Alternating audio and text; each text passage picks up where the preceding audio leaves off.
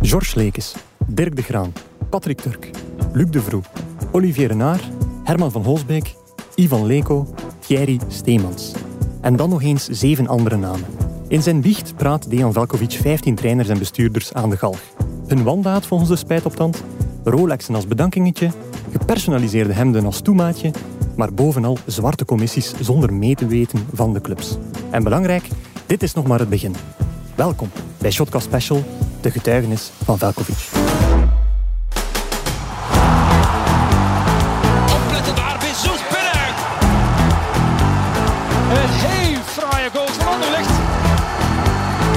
De voorzet van Ito, Onuwachu, Onuwachu. Dat is een goede voorzet van Aken met de goal. Dag Bart. Guillaume. Bart, ik hoorde je door de intro al vrolijk door de krant uh, snuisteren. wat, wat wel een authentiek gevoel geeft. vanochtend niet bij mij in de bus om een of andere reden. Ik heb uh, navraag gedaan bij de post.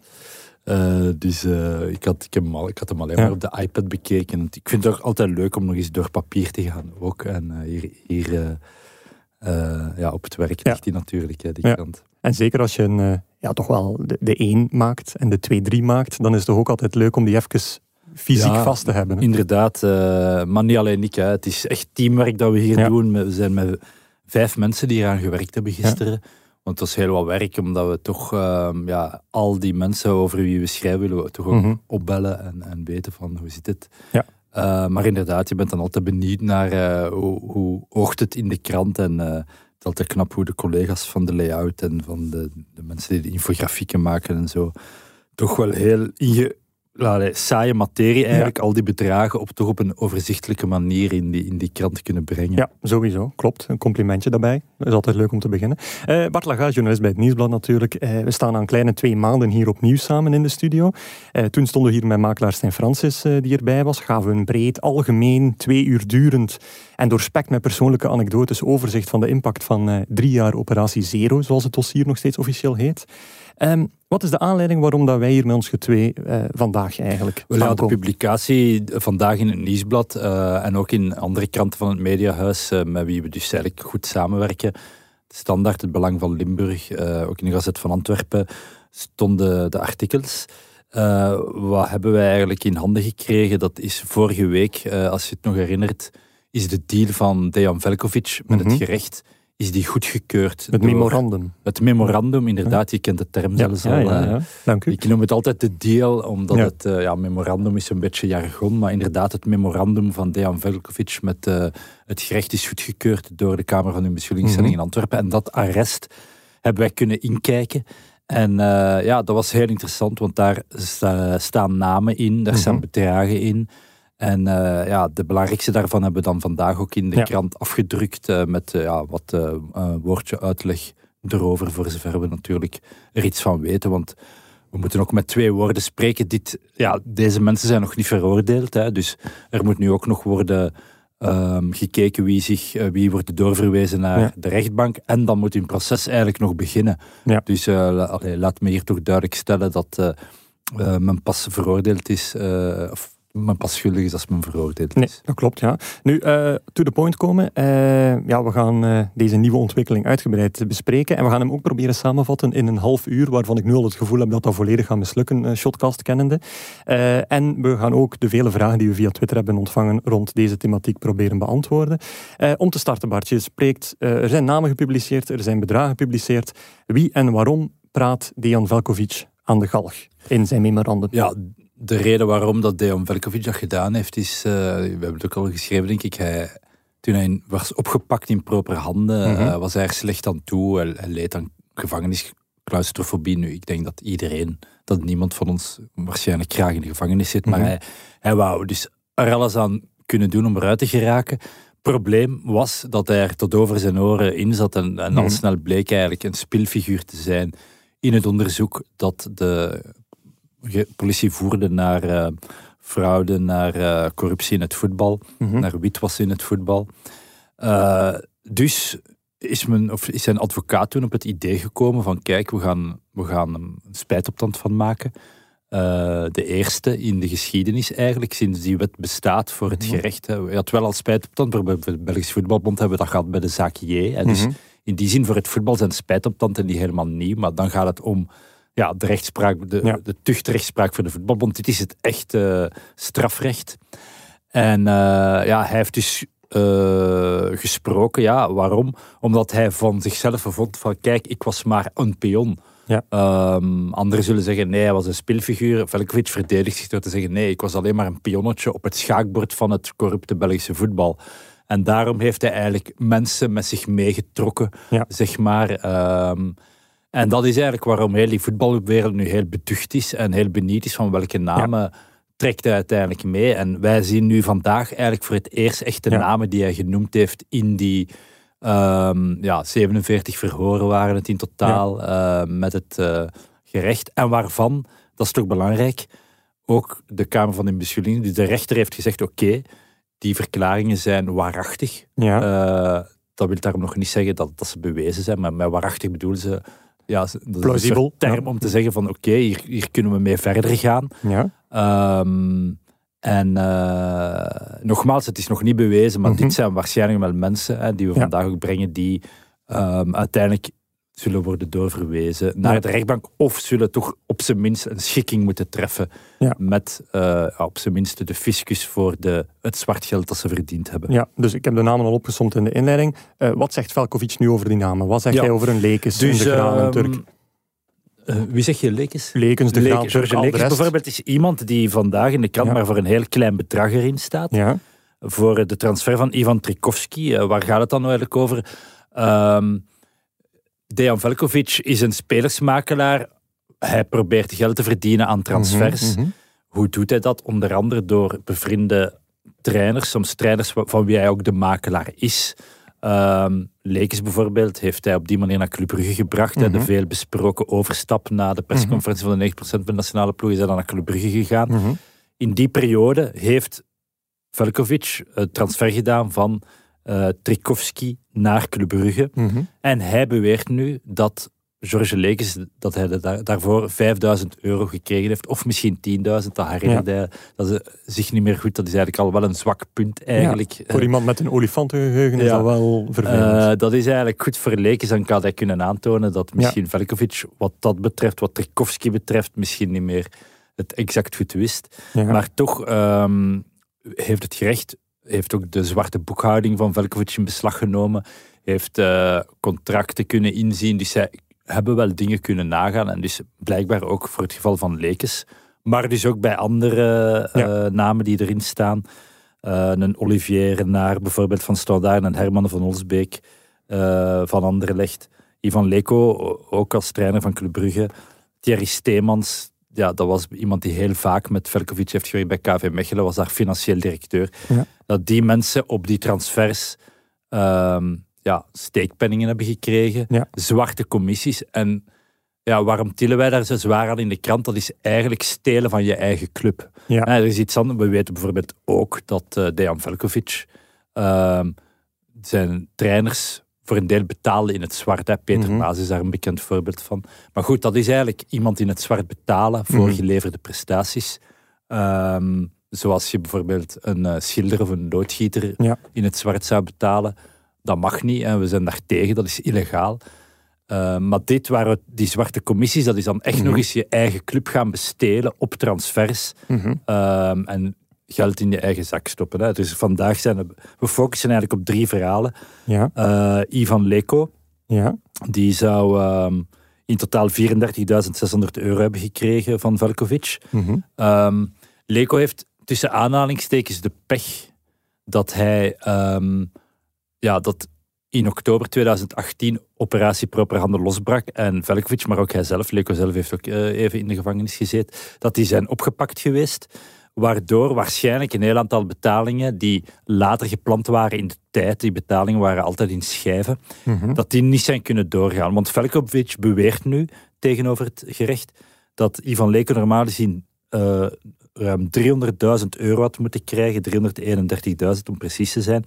En dat daarvan eh, onder andere bijvoorbeeld 200.000 alleen om op Carlo Le- Letica, de Ja. Kroatische doelman, uh, dat dat bedrag normaal gezien voor Leco was gereserveerd. Ja. Um, nu, ik zeg, Leco heeft de pech, maar eigenlijk heeft hij ook wel geluk, want net omdat uh, die zaak is losgebarsten en dat geld uiteindelijk niet is betaald, zal hij in zijn verdediging kunnen zeggen, maar ik heb helemaal niet zoveel Nee, geld inderdaad. gekregen. Ik weet van niks. Dit is allemaal leugens, verzinsels van Velkovic. En inderdaad, de advocaat van Leco is Walter van Steenbrugge, de Mhm, bekende strafpleiter, die zegt ook letterlijk, mijn cliënt heeft zelfs geen halve euro Ja. gekregen. Dus hij betwist ook het bedrag van 34.600 euro, Die je Dat- wel zou gekregen dat hebben. hij dan wel volgens Velkovic daadwerkelijk reeds ontvangen zou hebben.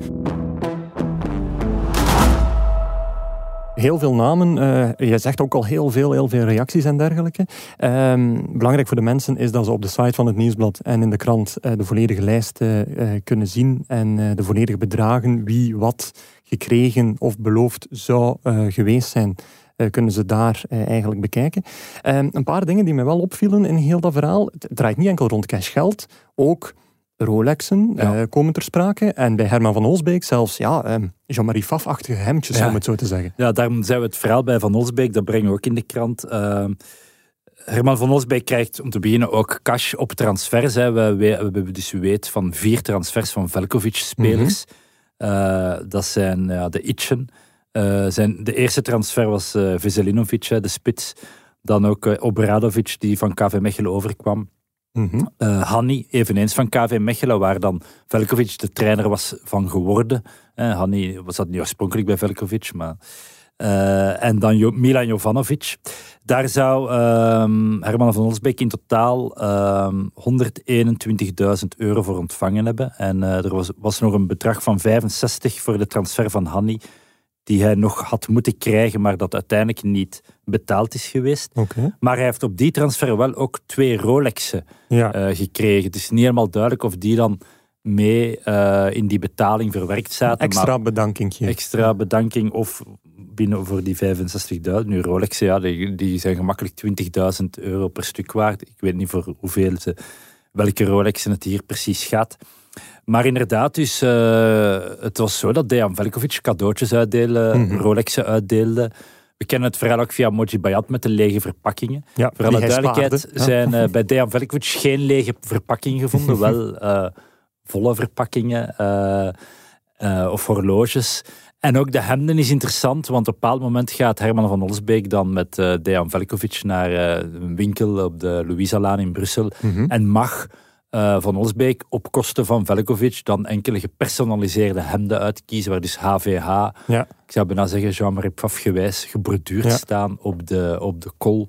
Ehm, ja, als, eh, als geste, als cadeau. Eh, en dan is natuurlijk de vraag van, ja, wat, zit, wat betekende dat cadeau? Was dat Ja, en waarom ga je daarop in als de sportief directeur van Anderlecht die niet slecht boert, die Ja, al heel veel geld heeft? Wat dat maakt is een dan een vraag hemd die van Herman 1000 van euro uit? Eh, moet, eh, moet eh, beantwoorden. We hebben hem gisteren gevraagd en hij Ja. zegt van kijk, ik ga daar niet op ingaan. Ik ga mij verdedigen voor de rechtbank. Wat voor alle duidelijkheid is, zijn goed recht is. Hij heeft misschien Ja. een plausibele verklaring. We gaan het afwachten. eh, maar voorlopig lijkt het er toch wel op Ja. dat Herman van Olsbeek, die enerzijds ook close was met Moji Bayat, hè, die andere makelaar, maar dat hij ook met Herman van Olsbeek toch geld heeft verdiend. Nogmaals, op kap van Anderlecht. Hè. Dus Ja. dit is allemaal achter de rug van de clubs gebeurd. Ja. Het is daarom dat we er vandaag zo'n ja, wel aandacht aan besteden. Dit, dit was eigenlijk diefstal van je eigen Ja. club. Ja, daar kunnen we nog eens verder op ingaan. Eh, ja, het gaat over tientallen transfers. Eh, een beloofd bedrag in het zwart van 1 miljoen 6. Een uitbetaald bedrag van 750.000 euro, volgens Dejan Vakovic natuurlijk.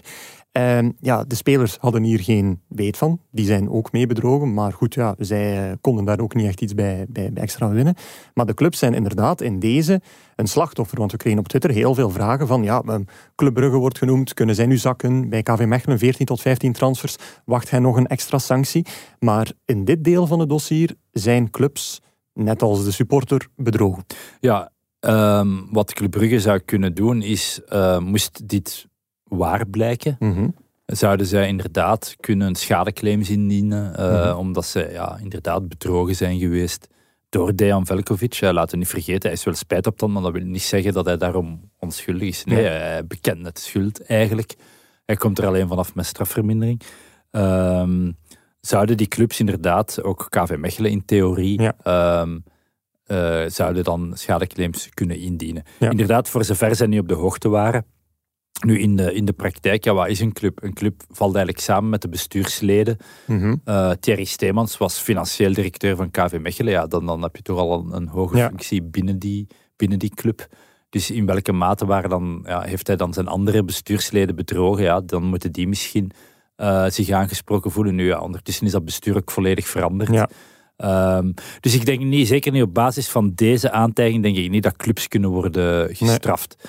Maar er zullen later, eh, en daar zullen wij ook over berichten, andere feiten zijn. Oké. Eh, ja, we kennen natuurlijk de matchfixing, maar eh, ja, er zijn ook de zwart geldbetalingen geweest Die aan twee trainers maanden- bijvoorbeeld. En twee maanden geleden kwam dat ook in de krant, een lijst met stevige bedragen, zwart Ja. geld, dat ook op transfers gepakt en, werd. dat, en daar denk ik dat clubs in vele gevallen wel actief hebben meegewerkt aan die constructies. Mhm. Ja. Sommigen zullen dan misschien wel beweren dat zij eh, ervan uitgingen dat Dejan Velkovic eh, dat allemaal eh, op een kosher manier deed. Mhm. Maar ik denk eigenlijk, ja, ook bij corruptie gaat het dan toch, wordt toch vaak gezegd, it takes two to tango. Ja. En dat, ja... ehm, Dat kan wel makelaar uiteindelijk de clubs ook nodig had. Hè. Dat Ja. vertelde toen in onze vorige podcast ook Stijn Stijn Francis. Francis, ja. Dat hij sterk gelooft dat de clubs daar ook mee actief aan hebben meegewerkt. En misschien in sommige gevallen zelfs ook mee echt de architect van waren. En dat Dejan Velkovic dan eigenlijk bij wijze van spreken de aannemer was Ja. die de karwei eh, moest uitvoeren. Nee, inderdaad. Eh, dus in deze case, clubs, ehm, ja, hoe valt individu samen met de club is natuurlijk een technische kwestie, maar clubs zijn in deze het slachtoffer, maar zij hebben ook boter op hun hoofd met andere zaken zoals eerder Ja. al aangekaart is. En als ik het goed versta, is het belangrijk om het nieuwsblad de komende dagen toch een beetje extra in de gaten te houden, want misschien is er daar nog wel wat meer eh, over eh, te lezen Ja, binnenkort. eh, het is te zeggen, we zijn altijd heel voorzichtig in wat Ja. we schrijven. Dus we, wat we nu brengen is iets wat, ehm, ja, waar we heel uitvoerig over gediscussieerd hebben. Ja. De bedragen nagerekend. We noemen ook niet alle namen. Ja. Ehm, we zijn heel voorzichtig. Ehm, maar inderdaad, we gaan natuurlijk blijven op die nagel knoppen. Ja. Omdat ik denk dat iedereen er baat bij heeft dat de operatie Propere Handen, dat we tot op het bot weten wat is er nu eigenlijk aan de hand, wie heeft er boter op het hoofd Ja. eh, enzovoort. Waarom worden niet alle namen gedeeld? Want we spreken inderdaad over Ja. 15 man waarvan we al weet hebben, eh, maar er staan er slechts acht in de krant vandaag. Ja, omdat we de lat heel hoog leggen, eh, Ja. journalistiek gezien. We beseffen dat als je iemand eh, met foto, naam en toenaam bedragen in de krant brengt, Mhm. ja, dat die persoon enorm eh ja, imagoschade leidt. De advocaten zullen er ook altijd aangrijpen op eh, processen van kijk, er is trial by media, wordt dat dan genoemd. Mhm. Ehm, ik denk, ja, je mag de media niet, niet overschatten. Hè. Het, is, het is niet zo dat omdat wij zeggen iets schrijven, en dat het dan in de rechtbank enzovoort. Maar het klopt inderdaad dat natuurlijk wel, ja, als je met je naam, met je gezicht op de voorpagina staat, dat heeft wel een impact. Ja. Dus zijn we heel voorzichtig. En ik vergelijk het altijd met buitenspel staan in, in het voetbal. Nu ben ik zeer benieuwd, ja. Ja, ehm, dus als journalist begeef ik mij op een voetbalveld. Eh, Ja. ehm, je krijgt soms een bal aangespeeld, hè, iemand geeft een tip. Dan Ja. moet je gewoon nadenken van als je niet op je eigen helft eh, vertrekt, Ja. eh, dat je wel gedekt bent door de feiten, door bewijsmateriaal, dat alles gecheckt en gedubbelcheckt is. En ik noem dat dan offside staan of onside staan. Je moet eens goed uitkijken dat er wel eh, eh, ja, dat er nog wel een verdediger voor jou staat, bij Ja. wijze van spreken. Om dan eigenlijk te kunnen de bal aan te nemen en Ja. mee, mee door te gaan. Ik en- denk en dat het nu een beetje warrig. Klinkt, maar in uw hoofd denk ik komt het 100% perfect uit. Ja, idee. eh, ik weet niet, ja, ik, dat is beeldspraak dat ik voor mij gebruik. Het Ja. zou kunnen dat iemand eh, totaal niet begrijpt wat ik maar nu het is bedoel. redelijk duidelijk van, eh, als je onside staat, dan ja, dat, dat, zijn uw, dat is uw kader, dat is uw deontologisch kader. Nee, ja, ja of, of vergelijk het met de lat hoog leggen. Hè. We gaan Ja. niet zomaar bij de minste... Hè, want we krijgen regelmatig telefoon van mensen van... ja, je moet een keer naar de dien of is u die wedstrijd niet Ja. opgevallen. Hè. Heel vaak met wedstrijden is dat zo. Verdachte beslissingen van scheidsrechters en zo. Eh, en dan werd er al rap eens een, tweetbericht, een Twitterbericht met hashtag proper handen. Dus ja, we krijgen constant tips, maar de lat om iets te publiceren leggen wij Ja. bijzonder hoog. En voor ons wil dat ook zeggen dat, eh, ja, in dit geval is het Dejan Velkovic allemaal zelf die dat beweert. Mhm. Maar ook dat is niet genoeg, want wij denken dat hij in sommige gevallen misschien ja, als het om heel kleine bedragen gaat, hebben bijvoorbeeld mensen niet genoemd, mensen die nog nooit zijn genoemd geweest in het dossier. En we hebben die gisteren ook aan de lijn gehad, die vielen soms uit de lucht. Die wisten totaal niet waar het over ging. Dan kunnen wij aannemen, als die mensen daar nog nooit over zijn gehoord, dan zal waarschijnlijk het gerecht ook zeggen, ja, het is niet de moeite om die mensen, mhm. dat zijn te kleine garnalen, we gaan die niet vervolgen. Ehm, ja, dan gaan wij er ook niet over schrijven, want wij willen vermijden dat die mensen eigenlijk voor een habbekrats imago-schade hebben geleden. Ook al zal het misschien zo zijn dat ze wel wat peanuts hebben gekregen van Velkovic, maar wij richten hier ons op de grote namen, de grote bedragen. Ehm, en ja, als je in de krant kijkt, zie je dat het allemaal voor, voor minstens 50.000 euro gaat. Behalve George Lekes als 5000 euro, maar hem hebben we er nog aan toegevoegd, omdat er daar ook nog sprake is van een uh, ontslagvergoeding die hij zou hebben gekregen. Ehm, en daar gaat het dan wel om veel meer geld. Belangrijke duiding. Maar het is duidelijk van, eh, er is een bepaalde lijn. En ja, het is ook voor de luisteraar of de lezer om uit te maken van of hij daarmee akkoord is. Maar hiermeest voelen wij ons allemaal recht in onze schoenen staan. Ja, hier zijn we er uh, deontologisch gerust op dat we, dat we eigenlijk geen mensen in een, in een uh, ja, nodeloos in een slecht daglicht staan. Oké. Je zei het, ja, we hebben betrokkenen gebeld. Uh, ik was hier ook bezig met de reguliere shotcast van maandag gisteren. Jij was uh, gigantisch druk aan het bellen, wat nogal logisch is op een dag voordat je drie pagina's publiceert in, uh, in de krant. ja, je krijgt die gegevens, die informatie. een logische journalistieke stap is inderdaad om die betrokkenen te bellen. Ja, hoe begin je daaraan eigenlijk? Want ja, je bent waarschijnlijk bij velen de eerste om hen te informeren, omdat er misschien nog geen uitnodiging van het parket of iets anders is gepasseerd.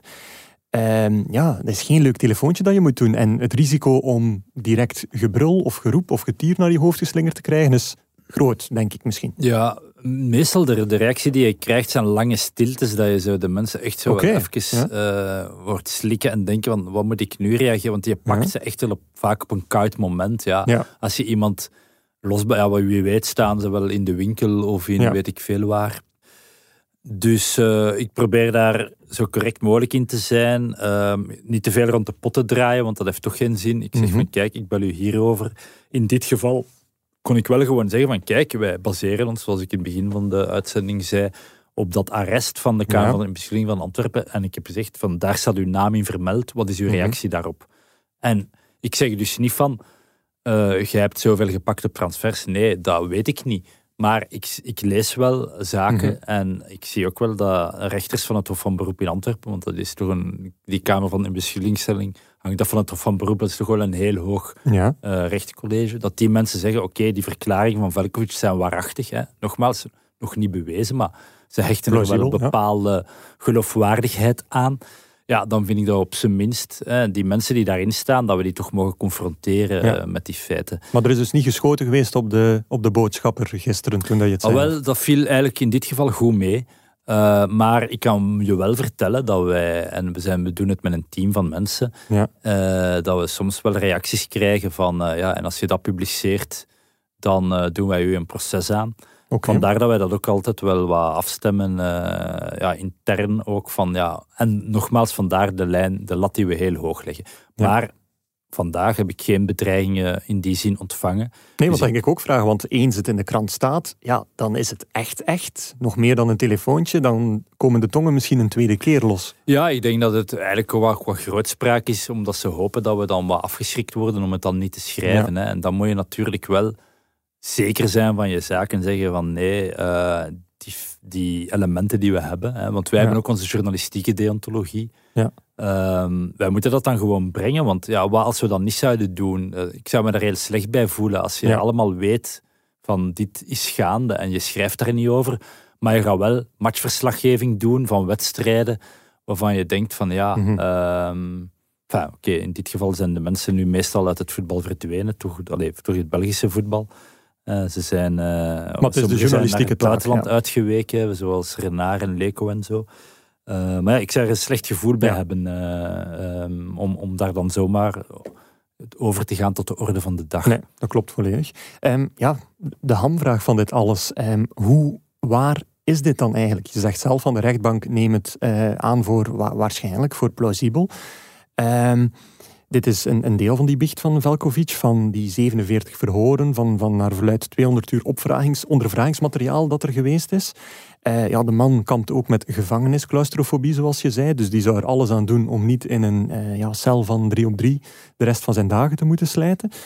Uh, ja, bestaat er dan een kans dat hij zijn verhalen daardoor heeft aangedikt om dit te vermijden? Of, of net niet, omdat als hij op een leugen betrapt wordt, dan vliegt hij sowieso de cellen. Ja, dat is het inderdaad. Dus ehm, de deal de voorziet erin, hij moet dus... Ehm, het is zo op een nogal omslachtige manier geformuleerd. Hij moet waarachtige, volledige, ja. uh, nog een paar van die adjectieve verklaringen afleggen. En als hij betrapt wordt op een leugen, verliest hij dat statuut van spijtoptand okay. en wordt hij alsnog doorverwezen naar de rechtbank als een gewone verdachte. Maar natuurlijk, hij heeft hij ondertussen zoveel verteld dat hij dus enorm zwaar gestraft zal worden, omdat ja, hij heeft natuurlijk net er alles aan gedaan om dat bewijsmateriaal aan te leveren. Mhm met de bedoeling ook anderen te straffen. Maar ja, ook hij zelf maakt zich daar natuurlijk uh, even schuldig aan. Um, dus met andere woorden, Velkovic, ja, hij had er belang bij, misschien om anderen aan de galg te praten, om zijn eigen rol te minimaliseren. Van de andere kant, als hij betrapt wordt op een leugen of een overdrijving of wat dan ook, dan zal hij zelf ervoor moeten opdraaien. Ja. Dus ik denk wel dat we ervan kunnen uitgaan dat Velkovic, um, en ja, we hebben ook, we hebben daar al in het verleden ook al mm -hmm. aanwijzingen van gezien, inderdaad die, die spin in het web was van, um, van een, een, een groot zwart geldcircuit. Ja. Niet alleen om zwarte commissies uit te betalen op transfers, waar het vandaag ook over gaat, maar ook algemeen zwarte Mhm. verloning enzovoort. En dan hebben we natuurlijk ook de matchfixingzaak, waar recent um, de uitspraak van de voetbalbond via het BAS Ja. dat die vernietigd is geweest. Ehm, maar goed, dat, dat is omdat daar ook wel ehm, Andere procedure. de procedure niet goed is gevolgd geweest. Daar ook de feiten, Ja. denk ik dat daar ook redelijk voor zichzelf spreken. En Ja. dat, dat kan je trouwens ook op de website van Bas. eh, ik weet niet of het nu nog online staat, maar Dat kan kan je dat zien. Die telefoontaps en zo rond die matchfixing van KV Mechelen Waasland Beveren Ja. laat ook weinig aan de over. Dus ook dat was Velkovic. Dus Ja. Maar Ja. voor media en voor het gerecht dat zijn uitspraken heeft afgetoetst aan eh, bewijsmateriaal, zwarte boekhoudingen en verder speurwerk, is er op dit moment geen aanname om dit als één grote categorieke leugen af te doen. Zijn biecht. Nee, nee, ik zou zeggen voorlopig eh ja, in tegendeel. Eh, net omdat hij zo pitje precies was. Hè, dus hij, hij had alles heel nauwkeurig bijgehouden in een zwarte boekhouding. Omdat hij, ja, je moet je voorstellen, dus zijn manier van werken. Hij sloot dan bijvoorbeeld een vals contract af met een club. Eh, die club betaalde hem dan ehm, voor niet geleverde prestaties. Bij bijvoorbeeld scouting. Ehm, eh, er was een vals scoutingcontract van ja, Dejan, jij gaat voor ons scouten in, ik zeg maar iets, Frankrijk. Ehm, Nooit geweest, nooit de speler aangebracht. Nee. Of, ja, hij, hij stuurde dan wel scoutingverslagen op, maar dat waren dan wat hij dan noemde de blabla-contracten. Ja.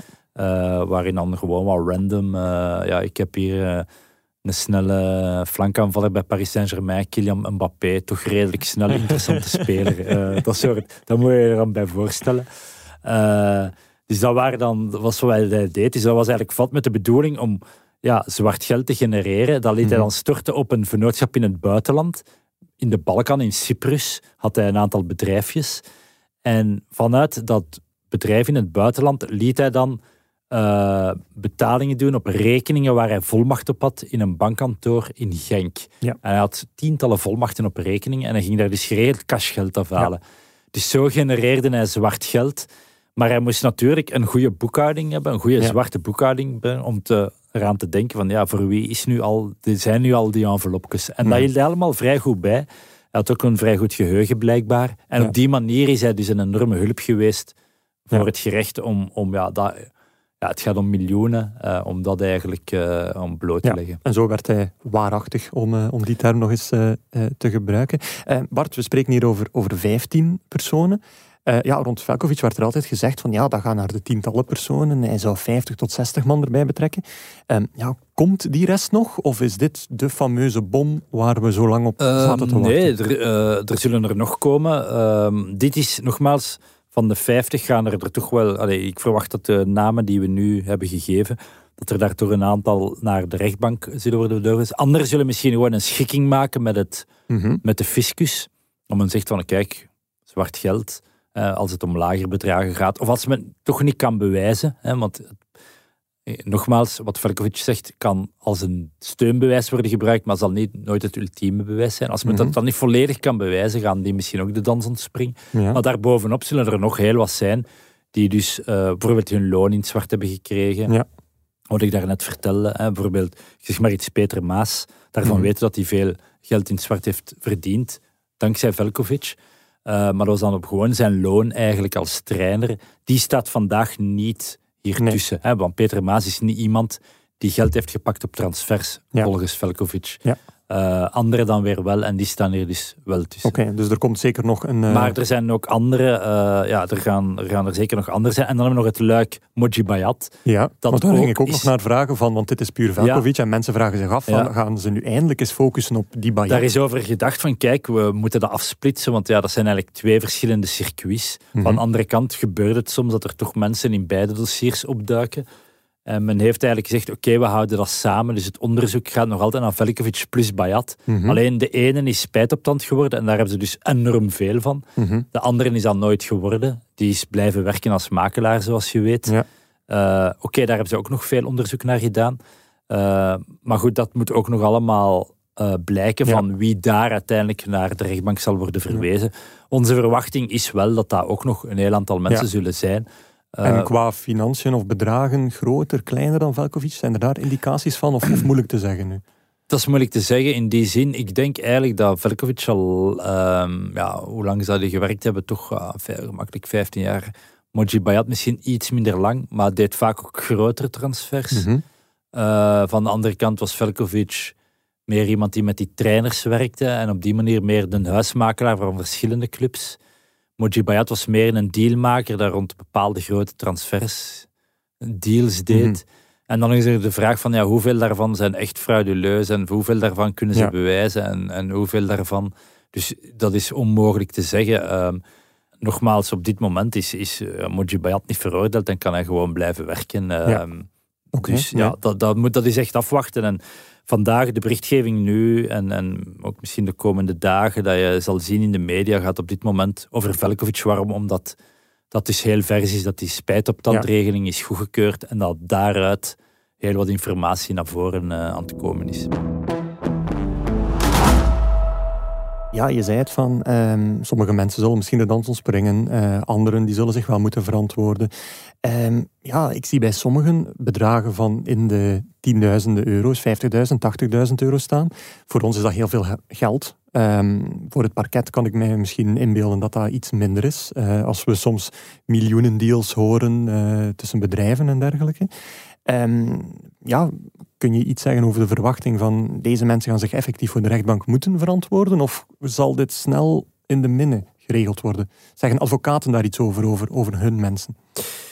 Advocaten zijn, uh, toen we ze dan gisteren belden om te zeggen dat we dit artikel gingen maken, dat op dat vlak niet zo behulpzaam ja. geweest. Maar Pure ontkenning was het toen nog, ja. Uh, we weten wel dat uh, inderdaad ehm, heel wat mensen zullen proberen te schikken. Hè. Die zullen proberen een proces te vermijden, want dat is toch iets pijnlijks.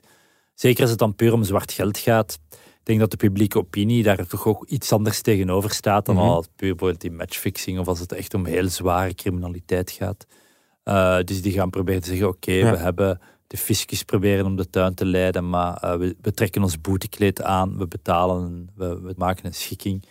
Um, en die gaan dan misschien hun proces kunnen ontlopen. Ja. Uh, maar ik verwacht toch dat er uiteindelijk een proces gaat komen waarin de belangrijkste acteurs eigenlijk van de poppenkast van Velkovic en Bayat uh, uiteindelijk wel Ja. voor de rechtbank zullen moeten komen. Ja. Uh, zijn sportieve sancties mogelijk? Want de KBVB zei altijd van als wij het volledige dossier in, in handen krijgen, dan starten wij ook Ja. nog een zaak. Willen zij dat nog doen na het debakkelen met eigenlijk de matchfixing? Dat is een goede vraag, omdat inderdaad de voetbalbond is daar niet goed uitgekomen. Nu, ja, de voetbalbond stelt eigenlijk van kijk, op die manier kunnen wij eigenlijk het nooit goed doen, want Ja. Eh, die beslissing, eh, die, dat was dan in Brussel, eh rechtbank in eerste aanleg, die zegt van kijk, die basbeslissing die is overhaast genomen over KV Mechelen en Waasland-Beveren. De voetbalbond zegt ja, maar kijk, als dat al overhaast is, kunnen wij nooit niet in het lopende seizoen Mhm. ehm, clubs gaan straffen. En ja, clubs gaan straffen zoveel jaar na datum is al helemaal vreemd, want Mhm. ja, je ziet mij tot de Lokeren is ondertussen verdwenen. Ja. Ehm, eh, je hebt KV Mechelen, waar een volledig nieuw bestuur is Mhm. aangetreden. Ehm, en dan heb je, ja, oké, de, de topclubs. Club, Anderlecht heeft ook een volledig nieuw bestuur. Mhm. Club Brugge, Racing Genk, oké, daar zijn wel mensen. eh, maar ik wil het nog wel eens zien gebeuren dat die uiteindelijk ehm, eh, zwaar worden veroordeeld hierin. want als ik bijvoorbeeld kijk naar die transfers die vandaag in de krant van Leko of Trekowski van Lekes, dan denk ik dat Club Brugge daar eerder het slachtoffer in is geweest. Het zou natuurlijk kunnen dat ook zij Mhm. dat later blijkt in het proces dat, eh, dat zij ook eh, bepaalde valse overeenkomsten hebben gesloten met Velkovic.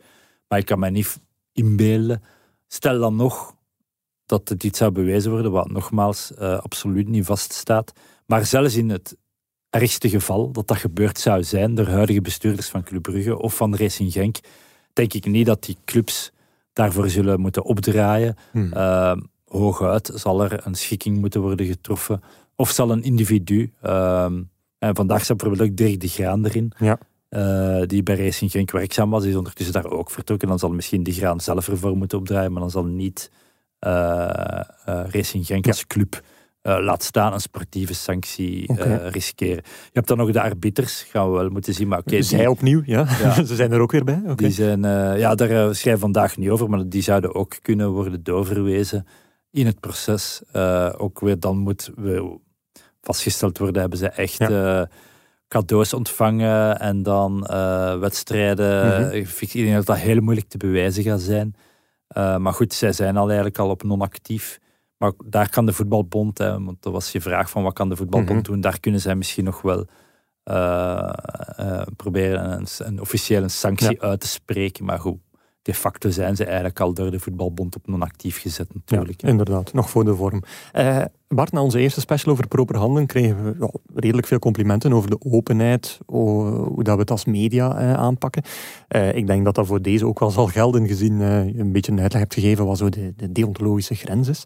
Ehm, maar er waren ook een paar stemmen die vonden dat, het, ja, dat we toch iets te gesloten bleven en hadden op meer gehoopt. Ehm, kan je nog wat meer vertellen over het journalistieke proces ja, nu? dat Bijvoorbeeld, is een vraag die vaak terugkomt van ja, en hoe zit het met de journalisten en eh, krijgen jullie dan geen geld op die transfers? Ehm, wel, we bekijken dat echt waar. Allee, ehm, eh, er zijn in destijds ook journalisten verhoord geweest. Ja. eh, op 10 oktober 2018. En eh, in dit, want nu gaat het om het arrest van de Kamer van Beschuldigingstelling over die verklaring van Velkovic. Ja. Daarin valt er geen enkele naam van een journalist. Nee. Dus Velkovic heeft nergens in zijn zwarte boekhouding of in zijn verklaring gezegd dat hij... ehm, zwart geld uitdeelde aan journalisten. ja, volgens die, volgens die documenten die wij hebben kunnen inkijken. Natuurlijk, op het moment dat we zien dat dat wel zo is, Ja. zullen we daar ook over berichten. Ehm, Dus hand op het hart, op dit moment wordt niemand eh, ontzien van wie dat we het weten. Als iemand effectief boter op het hoofd heeft, dan wordt er over ja, dat geschreven. is de, de lat die we hoog leggen. En Ja. als we zien dat ja, mensen waarvan we weten, oké, dit is niet kosher, ehm, en wordt ondersteund door elementen die we kennen, dan brengen we dat. Voor journalisten hebben we dat voorlopig nog niet gezien. Nu, hoe komen die journalisten in dat onderzoek terecht? Ehm Velkovic die belde spontaan journalisten op om goede punten te vragen voor arbiters. Dat is eigenlijk wat hij deed. Mhm. En dat is eigenlijk waarom eh, eh, journalisten vaak ondervraagd zijn geweest. Ehm, maar eh, ik denk niet dat een van die mensen daarvoor geld heeft gekregen. Tenminste, wij hebben dat toch nergens kunnen zien Mhm. eh, in een dossier. Eh, het idee van Velkovic was dan dat hij in, in ruil daarvoor ja, nieuws gaf of Ja. wat dan ook. Ehm, en of dat dan werkelijk, ja, of je dat dan kan cat- catalogeren onder. ehm, Ja. ja, Is dat dan zo'n quid pro quo dat strafrechtelijk bestraft kan worden? Denk het niet. Nee, Als maar, dat er al zou zijn. nee, dat zou dan wel deontologisch fout zijn. Deontologisch fout, ja. moest, nogmaals, moest zijn dat dat echt zo was. Want uiteindelijk is het logisch dat een, eh, eh, jij ook eh, en ik ook als journalist, we hebben geregeld contact met makelaars. Mhm. Net zoals we contact hebben met clubleiders, spelers, trainers, met iedereen in het voetbalmilieu. Want dat is natuurlijk de essentie van onze job, Mhm. om zoveel mogelijk mensen te spreken en te doen. En ja, hoeveel keer hebben we al wel niet de vraag gekregen van... Ja. Allee, eh, probeer toch wat sympathieker te zijn voor die club of probeer toch wat uh, strenger te zijn voor die speler of uh, heb je die gezien, ja, die verdienen toch geen, uh, mm niet meer dan een 5 op 10 voor die prestatie. Die druk wordt altijd gezegd, ja. gezet sorry, op journalisten. Ja, dat is nu helemaal de realiteit waar we mee te maken krijgen, is dat er ja, mensen proberen ja. ons te beïnvloeden.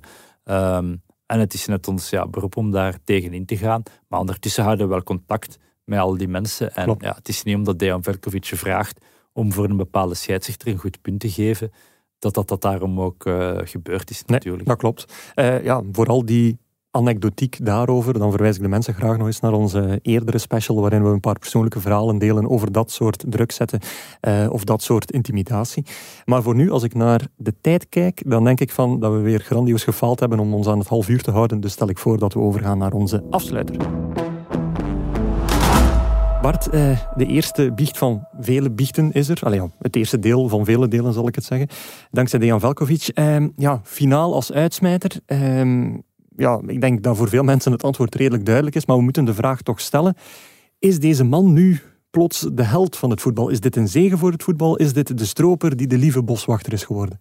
Het is een stroper die, uh, die is veel bekend. ben je daarom uh, ineens een goede boswachter? Dat, dat, dat zou ik toch betwijfelen. Heel goed woord. Een crimineel. Ehm, dus ik, ik denk dat ehm, mensen moeten beseffen dat Velkovic jarenlang eigenlijk uh, een belangrijke speler was in, een, mhm. in een heel fout en crimineel deel van ons voetbal. Dat daar zelfs uh, matchfixing uit is voortgekomen. Dat daar heel veel mensen rijk door zijn geworden, ook hij zelf, want zijn bezittingen zijn verbeurd verklaard. Hè. Dat ging dan... Miljoenen. ja, hij is begonnen ooit als heel bescheiden speler bij Eendracht Aalst, waar hij gefaald is. Hij had eigenlijk heel weinig geld en hij heeft zich omhoog gewerkt als makelaar. Uh, is daar heel rijk door geworden, want hij moet miljoenen afstaan mm nu, die zijn verpeurd verklaard. Dus uh, ja, ik kijk toch wel met een heel dubbele gevoel naar die man. Want natuurlijk, ja, uh, zonder hem zou het gerecht het veel moeilijker hebben gehad mm -hmm. om ook andere verkeerde dingen op het spoor te komen. Dus daar moeten we dan misschien op een vreemde manier dan weer wel uh, dankbaar voor zijn. Heel ambigu, onthoud ik. Nu, uh, ja, heel veel clubs werken opnieuw samen met Moji Bayat liever, of zijn amper mee gestopt. Van zodra hij de celdeur achter hem heeft gelaten, dan was het alweer zover. Ja, Velkovic heeft te horen gekregen dat zijn schorsing door de KBVB onrechtvaardig was, en die werd dan ook meteen opgegeven. Hij zal waarschijnlijk ook een schadevergoeding eisen bij de bond, of dat hebben ze toch meteen verklaard. Um, en hij zei ook van, ja, het is mijn bedoeling om weer snel, of toch op zijn minst ooit aan de slag te gaan als makelaar. Ja, Zullen clubs snel terug met hem in zee gaan? Want de situatie met Bayat is anders natuurlijk. Hè. Hij is effectief schuldig en is de spijt op dat. ik denk dat zijn naam volledig verbrand is. Hè. Ik mhm. denk, allee, welke speler zou nu ook met Dejan Velkovic uh, een, een, een, contract afsluiten? Zegt ja, Dejan, breng mij maar naar die mhm. of die eerste klasse club. Um, ik denk dat dat afgelopen is en uh, misschien dat hij op andere markten, uh, misschien dat er in, in ja, Oost-Europa of zo uh, nog wel mogelijkheden zijn voor hem. Uh, hij kan werken. Hè. Ik vind, je mag niemand het recht op arbeid ontzeggen. Ook niet als hij een misstap heeft gedaan. En hij wordt gestraft. En het is een lichte straf, omdat hij spijtoptand is geweest. Maar hij, hij, moet nog altijd een straf ondergaan. Maar als hij die straf heeft uitgezet, oké, moet hij nieuwe kansen krijgen. Maar ik zie het niet gebeuren dat die man nog als makelaar in okay. Belgisch voetbal... Zou, dat zou ja, heel ongeloofwaardig zijn. Uh, maar ja, puur theoretisch mag je het hem niet verbieden. En dat is ook waarom de voetbalbond ook hem de makelaarslicentie zal geven indien hij die zal aanvragen. Ja. Maar ik weet, ik heb het nagegaan en voor, ik heb begrepen dat dat nog niet gebeurd is. Okay. Dus het zou kunnen dat hij dat gewoon maar zegt uh, om te zeggen van kijk, ja. uh, maar zonder dat hij het effectief gaat doen. Ja, elk jaar in april komt er een rapport over de makelaars uit, dat vrij te raadplegen is op de site van de bond. Dus in april gaan we het zeker weten of hij het gedaan heeft of niet. Ja, en de licentie zelf zouden misschien zelfs al vroeger kunnen weten dat hij die aanvraagt. En dan in april weten dan of hij dat daadwerkelijk weer nieuwe transacties heeft gedaan. Ja, ook al. Dus uh, dat kan wel nog een heel interessant worden. Dus uh, uh, collega-concurrenten houden misschien ook april dan in de gaten. want daar valt misschien ook nog wat nieuws te rapen. Bart, mag ik je onwijs hard danken. En misschien toch nog vragen naar een tipje van de sluier. Wat er deze week nog aan zit te komen? Of blijven we wat uh, in, het, in de schaduw praten. Ja, we, we gaan er zeker nog op door. Hè. We, we gaan, we gaan uh, ik, voor morgen voorzie ik nog wel, de, morgen bedoel ik, we zijn vandaag dinsdag, dus in de dus krant woensdag. woensdag ja. uh, zullen we nog wel een opvolgingsstuk hebben. Okay. Uh, waarin we nog een beetje meer duiding geven, de lezers wat meer inzicht willen. Ik vind dat wel belangrijk, ook deze podcast, om de mm. mensen, zijn, ja, omdat het dossier zo ongelooflijk groot is dat je... Ja de bomen door het bos op den duur niet meer ziet. Um, dus we willen de lezers daar wat in begeleiden. Ja. het is een beetje droger dan dat we, wat we normaal doen, maar ja, qua serieus is dit wel meer dan de vorige 18 afleveringen dit seizoen samen. Dus dat compenseert het dan wel. Ja, Ik zal, uh, ja, uh, ja, het is moeilijk om er veel grapjes over te maken, want het is eigenlijk een heel triestige zaak. Uh, maar, maar ik denk wel, ja, soms komen we wel hilarische anekdotes tegen. Allee, eentje dan nog om af te sluiten. Uh, ja, uh, maar we moeten daar heel voorzichtig in zijn, nogmaals, omdat we die lat heel hoog leggen. Uh, dus ja, het is eigenlijk alles behalve hilarisch, behalve dan ja, Herman van Olsbeek, de, de vanzelfsprekendheid waarmee die man eigenlijk horloges, geld en, en dus die, die kostuums heeft uh, ontvangen uit de handen van Dejan Velkovic. Ja, slaat met mijn verstomming. En uh, ja, dus ik zou zeggen, lees vooral vandaag in de krant uh, het verhaal van Olsbeek nog eens en, en, en blijf, blijf volgen. we gaan erover blijven publiceren, ook de volgende dagen. Oké, super. Goed, nog voor onze lieve vrienden van Biewen, wie Megascore mist en zich toch graag waagt aan een gratis prono, die kan zich nog steeds altijd terecht vinden of terechtgaan bij bchamp.bwin.be, uitgeven door Bwin, exclusive betting partner van de Pro League, Conference League en Europa League. Dit was het voor vandaag. Eh, een extra actuele special over de nieuwe ontwikkelingen in Operatie Zero. Onze special met Bart en Stijn Francis over drie jaar proper handen kan u uiteraard ook nog steeds beluisteren en ongeveer een kleine twee maanden terug eh, vinden in de feed van Shotcast. En onze actuele aflevering van gisteren maandag, waarin we het eh, een tikkeltje luchtiger hebben gehouden, die is natuurlijk ook nog steeds te beluisteren. Dank voor de aandacht deze keer en tot gauw.